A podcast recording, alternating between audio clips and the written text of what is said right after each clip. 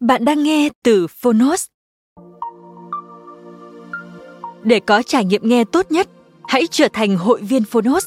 Bạn sẽ được tiếp cận kho thư viện hơn 1.000 sách nói có bản quyền. Ở podcast này, chúng tôi chia sẻ chương 1 của những tựa sách thuộc nhiều lĩnh vực khác nhau. Nếu bạn muốn mỗi ngày đều được cập nhật một quyển sách mới, tìm thấy tựa sách phù hợp cho bản thân, cũng như nguồn cảm hứng và kiến thức hữu ích cho cuộc sống, podcast Thư viện Sách Nói chính là dành cho bạn. Nếu yêu thích kênh podcast này, hãy tải ứng dụng Phonos để nghe trọn vẹn cuốn sách. Ngoài sách nói, Phonos còn sở hữu hơn 10.000 nội dung giúp bạn phát triển bản thân, chăm sóc tinh thần như podcast, sách tiếng Anh từ Oxford, tóm tắt sách, ebook, thiền, chuyện ngủ và nhiều hơn thế nữa. Thông tin chi tiết tại phần mô tả. Còn bây giờ, hãy cùng lắng nghe cuốn sách của hôm nay.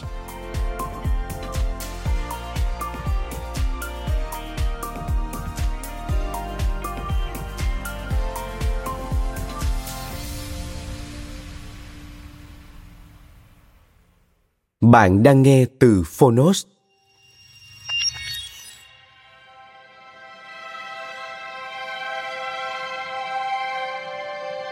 Ươm mầm. Tác giả Osho Người dịch Chick Độc quyền tại Phonos. Phiên bản sách nói được chuyển thể từ sách in theo hợp tác bản quyền giữa Phonos với công ty cổ phần sách Thái Hà.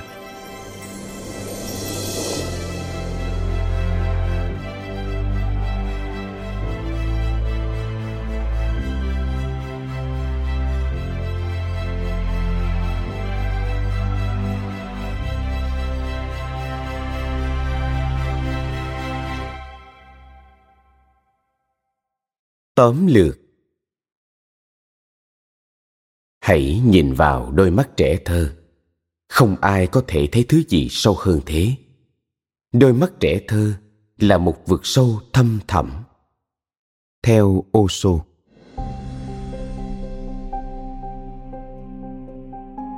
Trẻ em có sự tự do chân thực. Các em vui tươi, thích nô đùa và sáng tạo một cách tự nhiên nhưng khi lớn lên, hầu hết các em đều hiến mình cho những vị thánh mang tên, năng suất và hành vi đúng mực. Chỉ để rồi phải luyến tiếc những tháng ngày thơ ấu. Ô sô nói, trải nghiệm thời thơ ấu ám ảnh những người thông minh suốt cả cuộc đời. Họ muốn có nó một lần nữa. Sự ngây thơ đó, điều kỳ diệu đó, vẻ đẹp đó và dù cho thế hệ người lớn nào cũng thề thốt với những ý định tốt đẹp nhất, rằng sẽ không bao giờ lặp lại sai lầm của quá khứ. Họ lại luôn áp đặt lên thế hệ kế cận những hạn chế mà chính mình đã thừa hưởng. Cuốn sách này hy vọng phần nào phá bỏ những khuôn mẫu cũ kỹ và tạo cơ hội cho một phương thức liên kết loài người hoàn toàn mới. Nó sẽ hướng dẫn người lớn nhận thức tình trạng bị áp đặt của chính mình khi liên hệ với trẻ em.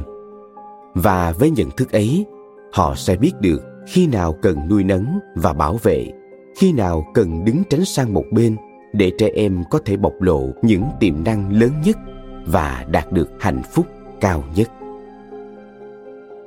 Mời bạn xem nội dung lời ngỏ được đính kèm trên ứng dụng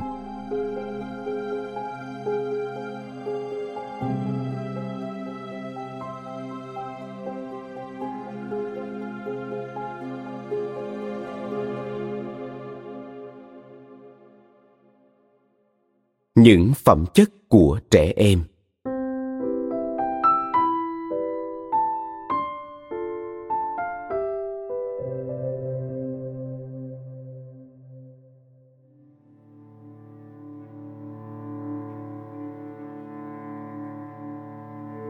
Trải nghiệm thời thơ ấu ám ảnh những người thông minh suốt cả cuộc đời. Họ muốn có nó một lần nữa. Sự ngây thơ đó, điều kỳ diệu đó vẻ đẹp đó. Giờ thì nó chỉ còn là một tiếng vọng xa xăm, một giấc mơ. Nhưng toàn bộ niềm tin tôn giáo được sinh ra từ những trải nghiệm ấu thơ đầy ám ảnh, những trải nghiệm về điều kỳ diệu, sự thật, cái đẹp và cuộc sống trong vũ điệu hoàn hảo của nó. Giữa những tiếng chim ca, những sắc màu cầu vồng, những hương hoa thơm mát đứa trẻ liên tục khắc ghi ở sâu trong bản thể rằng mình đã mất đi một cõi thiên đường. Không phải tình cờ mà tất cả các tôn giáo trên thế giới, trong những câu chuyện ngụ ngôn của mình đều có một ý tưởng chung rằng con người từng có thời sống trên thiên đường, nhưng rồi vì một lý do nào đó đã bị đuổi khỏi chốn tươi đẹp ấy. Những câu chuyện có nội dung khác nhau nhưng đều nhấn mạnh một sự thật đơn giản. Con người được sinh ra trên thiên đường, nhưng rồi đánh mất nó.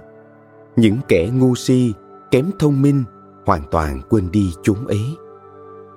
Nhưng những người thông thái, nhạy cảm, sáng tạo mãi sống với sự ám ảnh về chúng thiên đường mà họ từng một lần biết đến.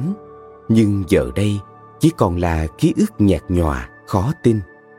Họ bắt đầu tìm kiếm nơi ấy một lần nữa.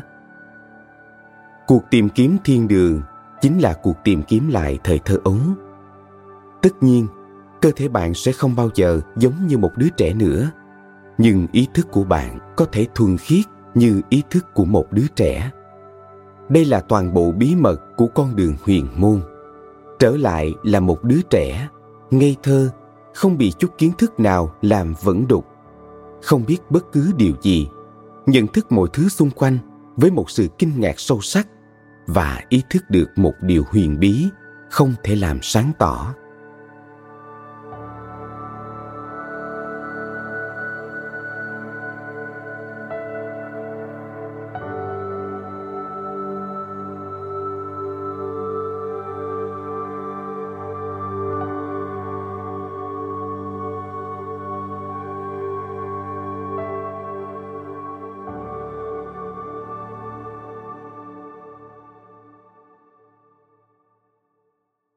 Vui đùa.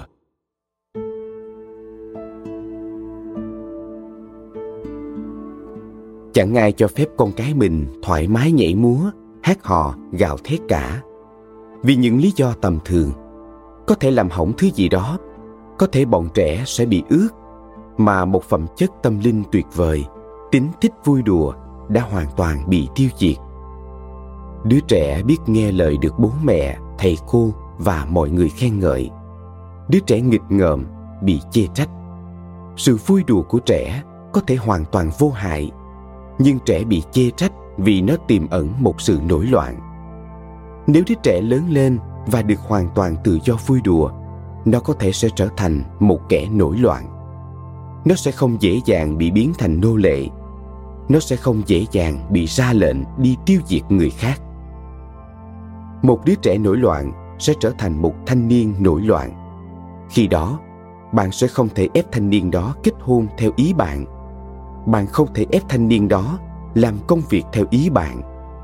Cũng không thể ép anh ta thực hiện những khát vọng và ước muốn mà bố mẹ chưa hoàn thành. Người thanh niên nổi loạn ấy sẽ đi con đường riêng của mình. Anh ta sẽ sống một cuộc đời theo những khát vọng sâu thẳm trong lòng mình, chứ không theo lý tưởng của bất kỳ ai khác vì tất cả những nguyên nhân này mà tính thích vui đùa bị dập tắt và nghiền nát ngay từ trong trứng nước. Bản chất của bạn không bao giờ được phép cất lên tiếng nói. Dần dần, bạn bắt đầu mang trong mình một đứa trẻ không còn sức sống. Đứa trẻ ấy tiêu diệt óc hài hước của bạn. Bạn không thể cười bằng cả trái tim. Bạn không thể chơi đùa.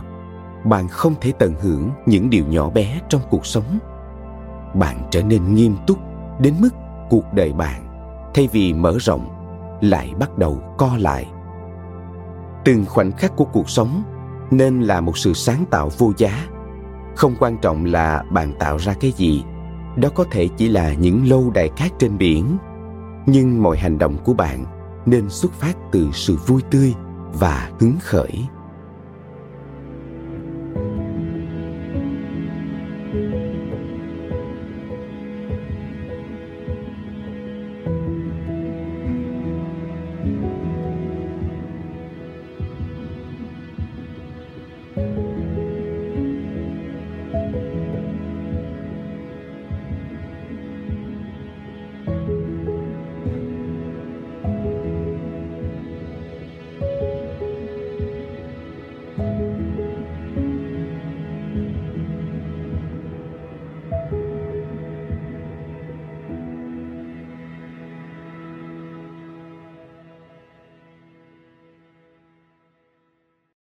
Thông minh.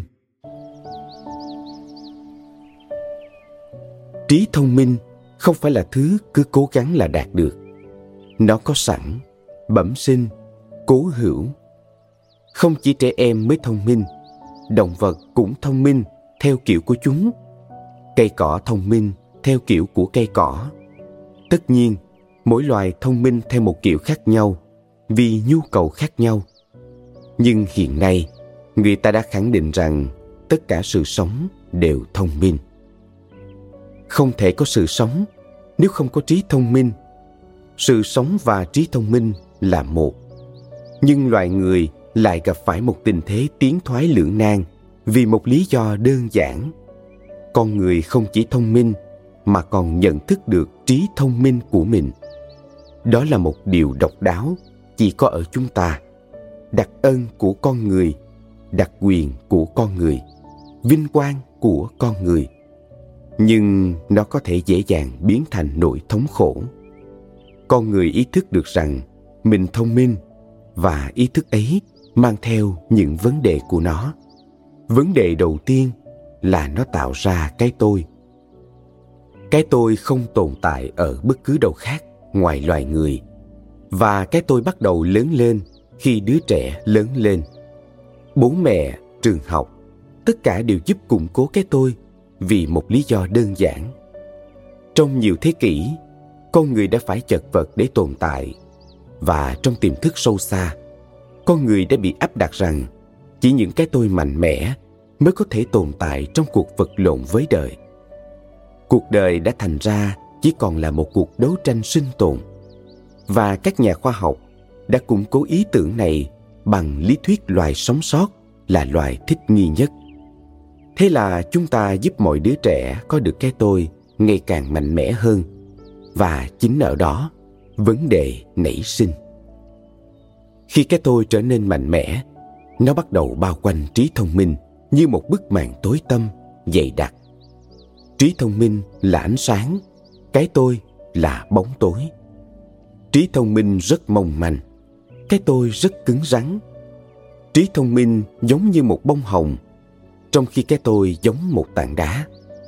Nếu bạn muốn sống sót, họ, những người được cho là hiểu biết, nói rằng bạn phải trở nên cứng rắn như đá, bạn phải mạnh mẽ, không dễ bị tổn thương. Bạn phải trở thành một pháo đài đóng kín, bất khả xâm phạm. Nhưng rồi bạn trở nên khép kín.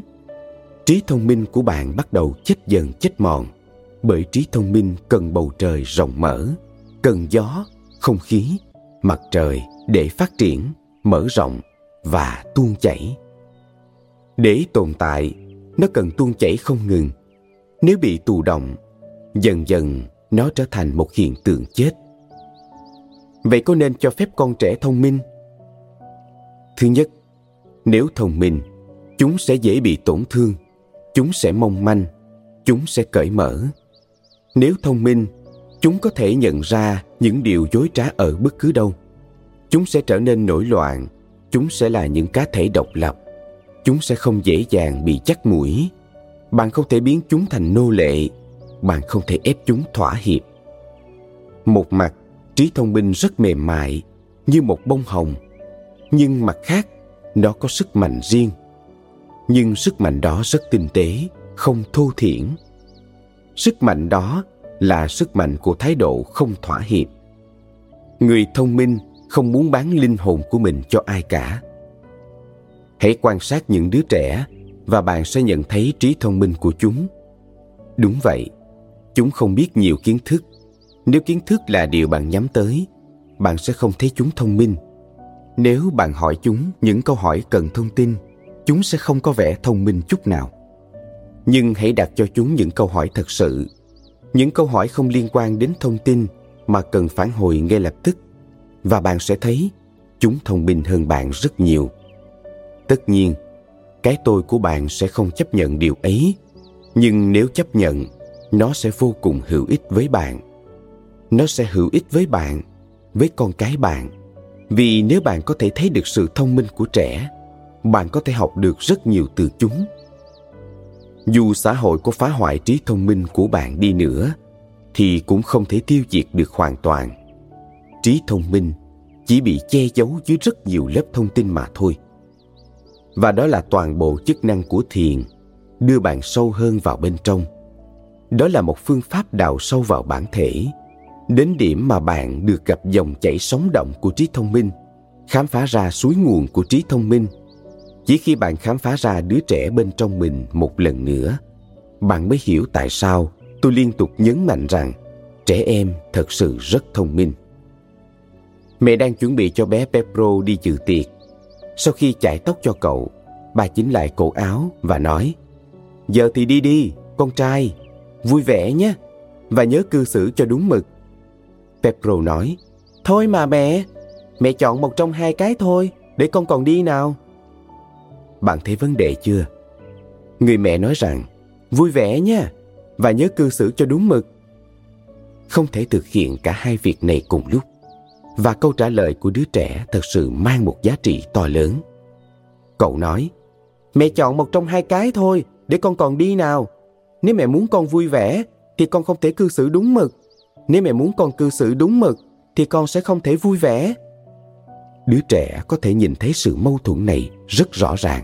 Có lẽ bà mẹ thì không. Một người qua đường hỏi một cậu bé, Con trai, con có thể cho bác biết mấy giờ rồi không? Cậu bé trả lời Vâng, tất nhiên rồi Nhưng bác cần biết làm gì ạ? Thời gian thay đổi liên tục mà Peprino đi học về và cười rất tươi Ồ con yêu Trông con vui vẻ thế Hôm nay đi học thích lắm ha con? Cậu bé trả lời, Mẹ à Mẹ đừng nhầm lẫn chuyện đi với chuyện về chứ. Trong khi chậm rãi đi bộ tới trường, Cậu bé cầu nguyện Chú yêu dấu làm ơn đừng để con muộn học, Con xin người hãy cho con đến trường đúng giờ. Đúng lúc ấy, Cậu bé dẫm lên một cái vỏ chuối Và trượt đi vài mét. Lơm cồm đứng dậy, Cậu nhìn lên bầu trời với vẻ khó chịu Và nói được rồi, được rồi chú ạ à, Ngài không cần phải đẩy con đâu Cô giáo trẻ viết lên bảng dòng chữ Tôi chẳng vui vẻ gì suốt mùa hè Rồi cô hỏi học sinh Câu này sai ở đâu và cô có thể sửa nó như thế nào nhỉ? Bé Ernia hét lên từ phía cuối lớp. Cô kiếm bạn trai là được ạ? À? Sau bữa tối, ông bố kể chuyện cho các con nghe trong phòng khách. Kỳ của con đã tham gia cuộc chiến chống lại chế độ độc tài Prosat. Cụ của con thì chiến đấu trong cuộc chiến Tây Ban Nha chống lại phe Cộng Hòa. Còn ông của con thì chiến đấu trong Thế chiến thứ hai chống lại Đức đấy. Cậu con trai út nghe vậy bèn nói, Gia đình mình bị sao vậy ạ? À? Chẳng ai sống hòa thuận với người khác cả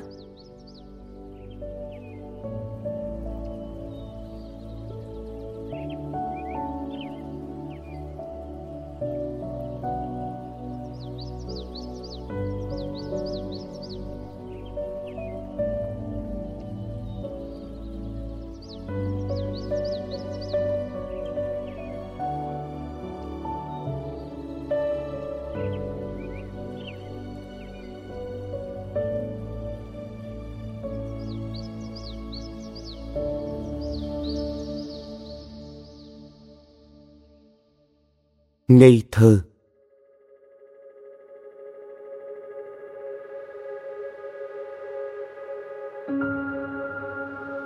Trẻ em ngây thơ, nhưng không phải chúng cố gắng đạt được phẩm chất ấy. Đó là bản chất. Chúng ngốc nghếch, nhưng sự ngốc nghếch ấy có khi còn tốt hơn với một số người được học hành cẩn thận. Vì những người đã qua học hành chỉ đang che đậy sự ngốc nghếch của mình bằng lời nói, học thuyết triết lý, giáo lý, tính điều. Họ cố gắng che đậy sự yếu kém của mình. Nhưng chỉ cần cào nhẹ là bạn sẽ thấy bên trong chẳng có gì ngoài bóng tối, chẳng có gì ngoài sự ngốc nghếch.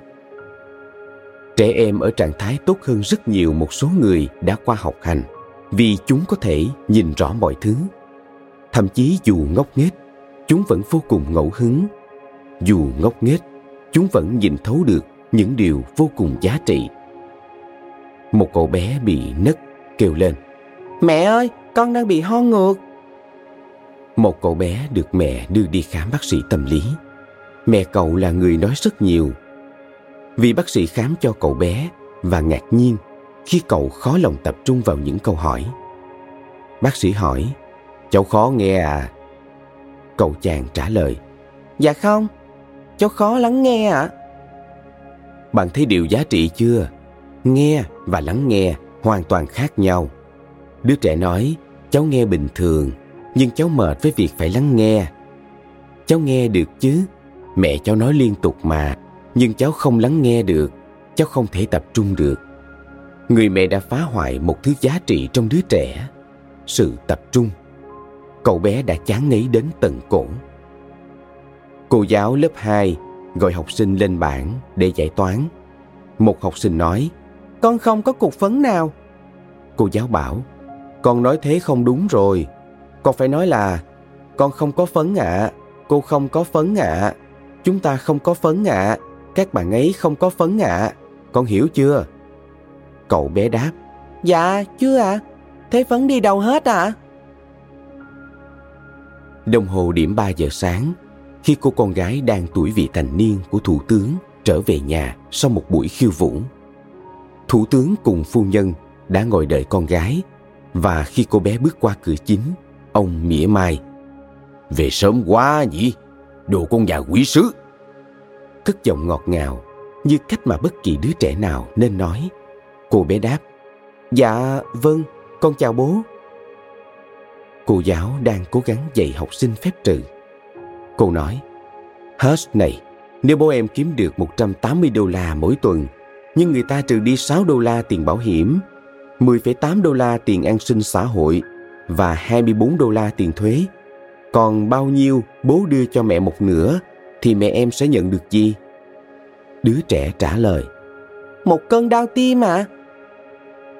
Sau bữa tối, bố và con trai ở trong phòng khách xem tivi.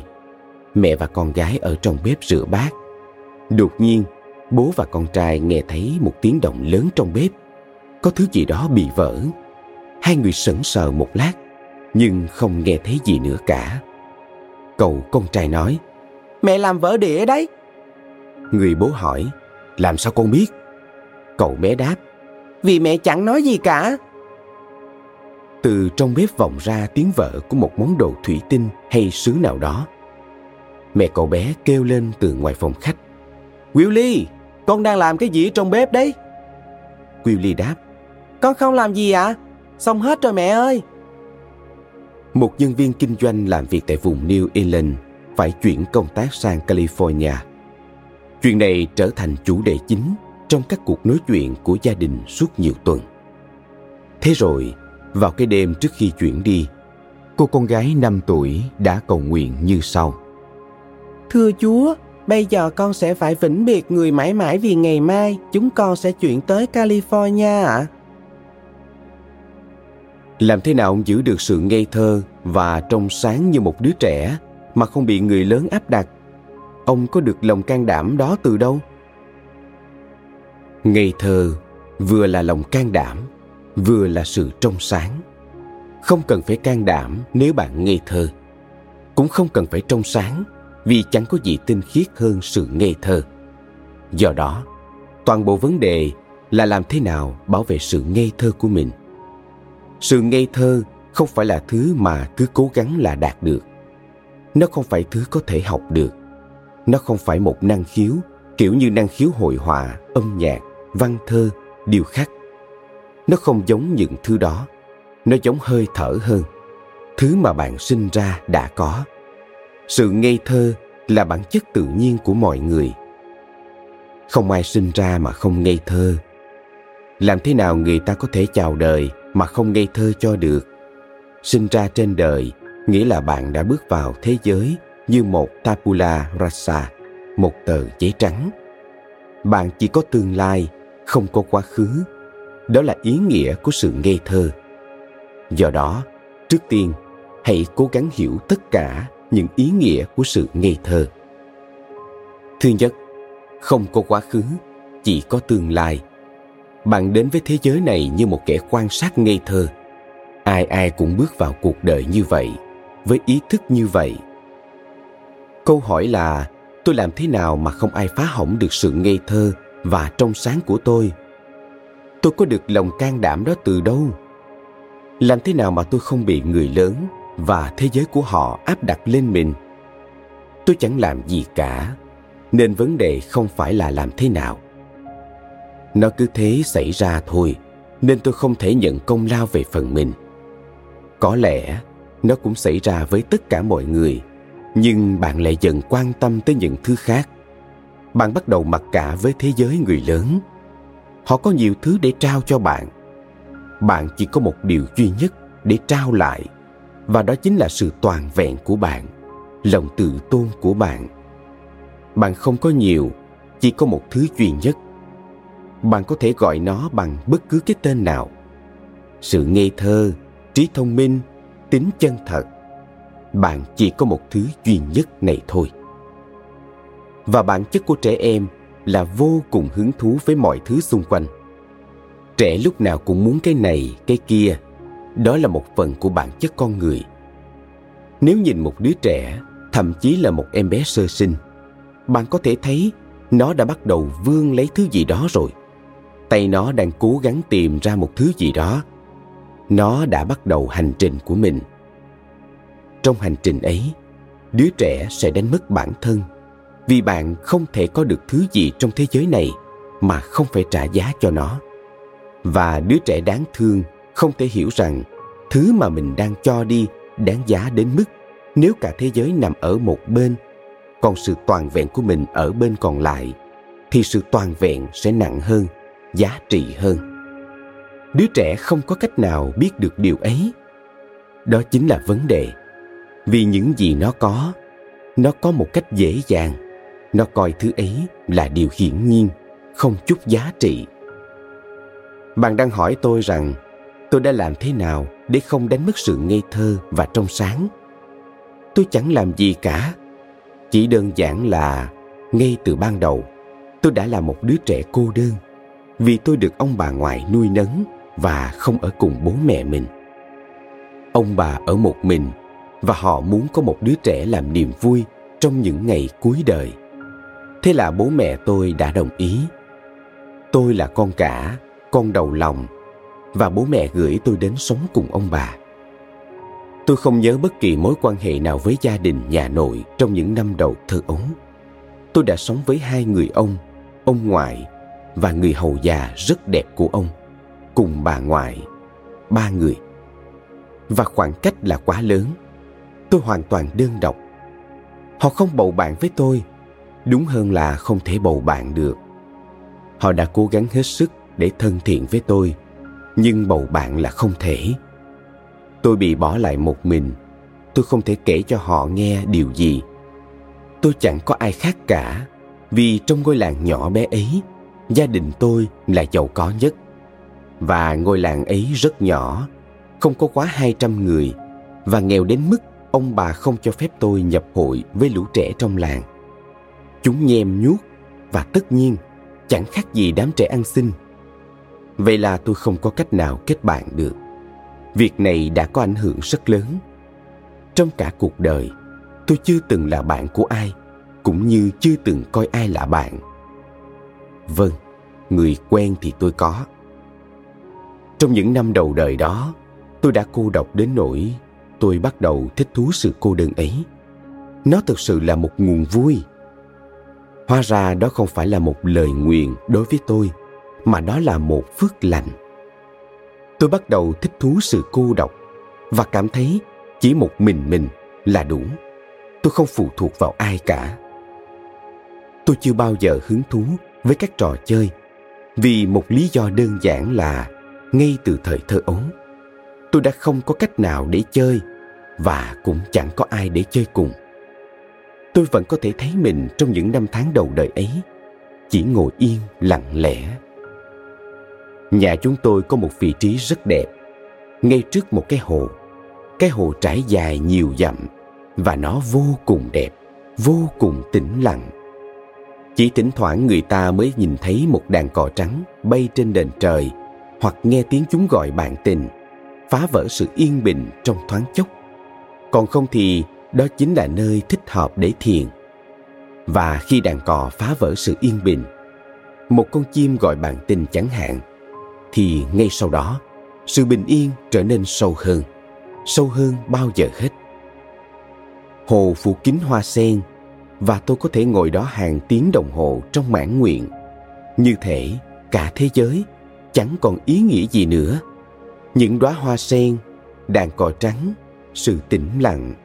Và ông bà tôi dần dần cũng để ý đến một điều là tôi thích sự cô đơn của mình ông bà thấy tôi không bao giờ muốn vào làng để gặp gỡ hay nói chuyện với ai cả.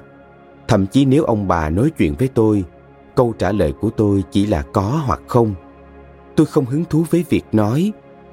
Vậy là ông bà dần hiểu rằng tôi thích sự cô độc của mình và nhiệm vụ cao cả của họ là không làm phiền tôi. Người lớn thường bảo trẻ em rằng, con trật tự đi, bố đang có việc phải suy nghĩ ông con đang nghỉ ngơi. Trật tự đi, ngồi yên. Thời thơ ấu của tôi lại diễn ra ngược lại. Giờ đây, tôi không thể trả lời tại sao và như thế nào. Nó chỉ cứ thế diễn ra như vậy. Đó là lý do tại sao tôi nói nó cứ thế xảy ra. Tôi không có công lao gì trong đó. Cả ba người già ấy liên tục ra dấu cho nhau. Đừng làm phiền thằng bé, nó đang vui lắm đấy và họ bắt đầu yêu sự tĩnh lặng của tôi. Sự tĩnh lặng có rung động của riêng nó. Nó lan truyền, đặc biệt là sự tĩnh lặng tự nguyện của một đứa trẻ mà không phải do bạn nói rằng, bố sẽ phạt nếu con làm ồn. Không, đó không phải sự tĩnh lặng. Điều đó sẽ không tạo ra sự rung động vui sướng mà tôi đang nói đến. Khi một đứa trẻ tự mình ngồi im lặng, vui sướng chẳng vì lý do gì cả niềm vui của nó là không có nguyên nhân. Chính điều này mới tạo ra những làn sóng tuyệt vời tỏa khắp xung quanh. Trong một thế giới tốt đẹp hơn, mọi gia đình đều sẽ học hỏi từ những đứa trẻ. Người lớn đang quá vội vàng dạy dỗ trẻ, dường như không có ai học hỏi từ chúng, mà chúng thì lại có rất nhiều thứ để dạy cho bạn. Còn bạn chẳng có gì để dạy chúng cả. Chỉ vì bạn nhiều tuổi hơn và mạnh hơn bạn bắt đầu khiến bọn trẻ trở thành giống bạn, mà không hề nghĩ đến việc bạn là ai, bạn đã đạt đến đâu. Trạng thái của bạn trong thế giới nội tâm là gì? Bạn là một kẻ cùng khổ, và bạn muốn con cái mình cũng như vậy ư? Nhưng chẳng ai nghĩ ngợi gì cả, nếu không, họ hẳn đã học từ trẻ nhỏ. Trẻ em mang theo rất nhiều điều từ thế giới khác, vì chúng chỉ vừa mới đến chúng vẫn còn mang theo sự tĩnh lặng của tử cung, sự tĩnh lặng của sự sống. Thế là chỉ hoàn toàn tình cờ mà trong bảy năm ấy, tôi không bị làm phiền, không ai cằn nhằn, không ai chuẩn bị cho tôi sẵn sàng với thế giới kinh doanh, chính trị và ngoại giao. Ông bà tôi ngày càng hứng thú với việc để cho tôi được tự nhiên hết mức, đặc biệt là bà ngoại. Bà là một trong những nguyên nhân những điều nhỏ bé ảnh hưởng đến tất cả nguyên tắc sống của bạn. Bà là một trong những nguyên nhân khiến tôi trân trọng nữ giới. Bà là một phụ nữ đơn giản, không được học hành, nhưng vô cùng nhạy cảm. Bà đã nói rõ với ông và người hầu rằng, tất cả chúng ta đều đã sống cuộc đời chẳng đi đến đâu. Chúng ta vẫn rỗng tuếch như thế, và giờ thì chúng ta đã gần đất xa trời. Bà nhấn mạnh chúng ta đừng ảnh hưởng gì đến đứa trẻ này. Chúng ta có thể có ảnh hưởng gì tốt đến nó chứ? Chúng ta sẽ chỉ có thể khiến nó giống như chúng ta, mà chúng ta thì chẳng là gì cả. Hãy cho thằng bé cơ hội để là chính nó. Tôi vô cùng mang ơn bà ngoại. Ông tôi lúc nào cũng lo lắng rằng, sớm muộn thì ông cũng sẽ phải chịu trách nhiệm. Chúng nó sẽ nói, con để thằng bé ở với bố mẹ mà bố mẹ chẳng dạy nó được cái gì cả. Bà tôi thậm chí còn không cho phép tôi được học hành. Có một người đàn ông trong làng, ít nhất có thể dạy tôi chút ít ngôn ngữ, toán và địa lý cơ bản. Ông này được học đến lớp 4 mức thấp nhất của cái được gọi là giáo dục tiểu học ở ấn độ. Nhưng ông ta là người có học nhất thị trấn. Ông tôi đã rất cố gắng thuyết phục. Ông ta có thể đến đây và dạy thằng bé ít nhất thì nó sẽ biết chữ một ít toán để khi nào gặp bố mẹ nó hai đứa ấy sẽ không nói rằng chúng ta chỉ lãng phí hết 7 năm của thằng nhỏ Nhưng bà tôi bảo, để chúng nó làm những gì chúng nó muốn sau 7 năm ấy. Còn 7 năm này, thằng bé phải được là chính nó và chúng ta sẽ không can thiệp gì cả. Và lý lẽ của bà luôn là Ông biết chữ đấy, rồi sao? Ông biết làm toán đấy, rồi sao? Ông kiếm được chút tiền đấy, ông cũng muốn nó kiếm được ít tiền và sống giống ông hay sao? Thế là đủ để ông im lặng. Biết làm gì bây giờ? Tình thế của ông cũng rất oái oăm vì ông không thể cãi lại được. Nhưng ông biết mình sẽ phải chịu trách nhiệm, không phải bà. Vì bố tôi sẽ hỏi ông, bố đã làm gì thế? Và đúng là mọi chuyện sẽ xảy ra như vậy nếu ông không qua đời trước khi bố tôi kịp hỏi. Khi tôi quay trở lại với bố mẹ mình, bố tôi luôn miệng nói, đây là trách nhiệm của ông, ông đã làm hư thằng bé. Nhưng giờ tôi đã đủ mạnh mẽ và tôi đã nói rất rõ ràng với bố rằng trước mặt con, bố đừng bao giờ nói một lời nào không hay về ông ngoại. Ông đã cứu con, không để bố làm hư con, đó mới là điều khiến bố giận dữ. Nhưng bố còn có những đứa con khác, hãy làm hư bọn nó. Và đến cuối cùng, bố sẽ thấy đứa nào mới hư. Bố có những đứa con khác và nhiều nhiều đứa nữa ra đời. Tôi thường trêu bố. Bố làm ơn đẻ thêm đứa nữa đi, cho đủ một tá. 11 đứa con ngư. Nếu người ta hỏi có bao nhiêu con, thì 11 nghe không ấn tượng lắm. Một tá ấn tượng hơn. Và trong những năm sau này, tôi thường nói với bố, bố đi mà làm hư mấy đứa con khác của bố. Con là đứa hoang dã và con sẽ mãi hoang dã như thế. Thứ mà bạn coi là sự ngây thơ chẳng là gì khác ngoài sự hoang dã. Thứ mà bạn coi là sự trong sáng chẳng gì khác ngoài sự hoang dã. Bằng cách nào đó, tôi đã đứng ngoài gọng kìm của văn minh. Một khi tôi đã đủ mạnh mẽ, và đó là lý do tại sao mọi người khăng khăng phải uống nắng từ bé, lớn lên là không dậy được đâu. Một khi đứa trẻ đã đủ mạnh mẽ, việc uống nắng nó theo mong muốn của bạn sẽ rất khó thực hiện. Và cuộc đời trôi theo chu kỳ 7 năm. Đến năm thứ bảy, đứa trẻ đã mạnh mẽ hơn rất nhiều. Giờ thì bạn chẳng thể làm gì nữa. Giờ thì đứa trẻ đã biết phải làm gì. Trẻ có khả năng tranh cãi. Trẻ đã có khả năng nhìn nhận điều gì đúng, điều gì sai. Và sự trong sáng của đứa trẻ sẽ đạt đến cực điểm vào năm 7 tuổi. Nếu bạn không quấy rầy trẻ trong những năm đầu đời của nó, thì vào năm thứ bảy, trẻ sẽ thấu suốt mọi điều đến mức nó có thể sống cả đời không chút ân hận. Tôi đã sống mà không hề ân hận. Tôi đã cố gắng tìm xem mình từng làm sai điều gì chưa. Không phải là mọi người nghĩ rằng tất cả những gì tôi làm đều đúng. Cái đó không liên quan. Tôi không bao giờ nghĩ mình làm điều gì sai. Cả thế giới có thể nghĩ rằng điều đó sai, nhưng tôi chắc chắn rằng điều ấy là đúng. Đó là điều cần làm.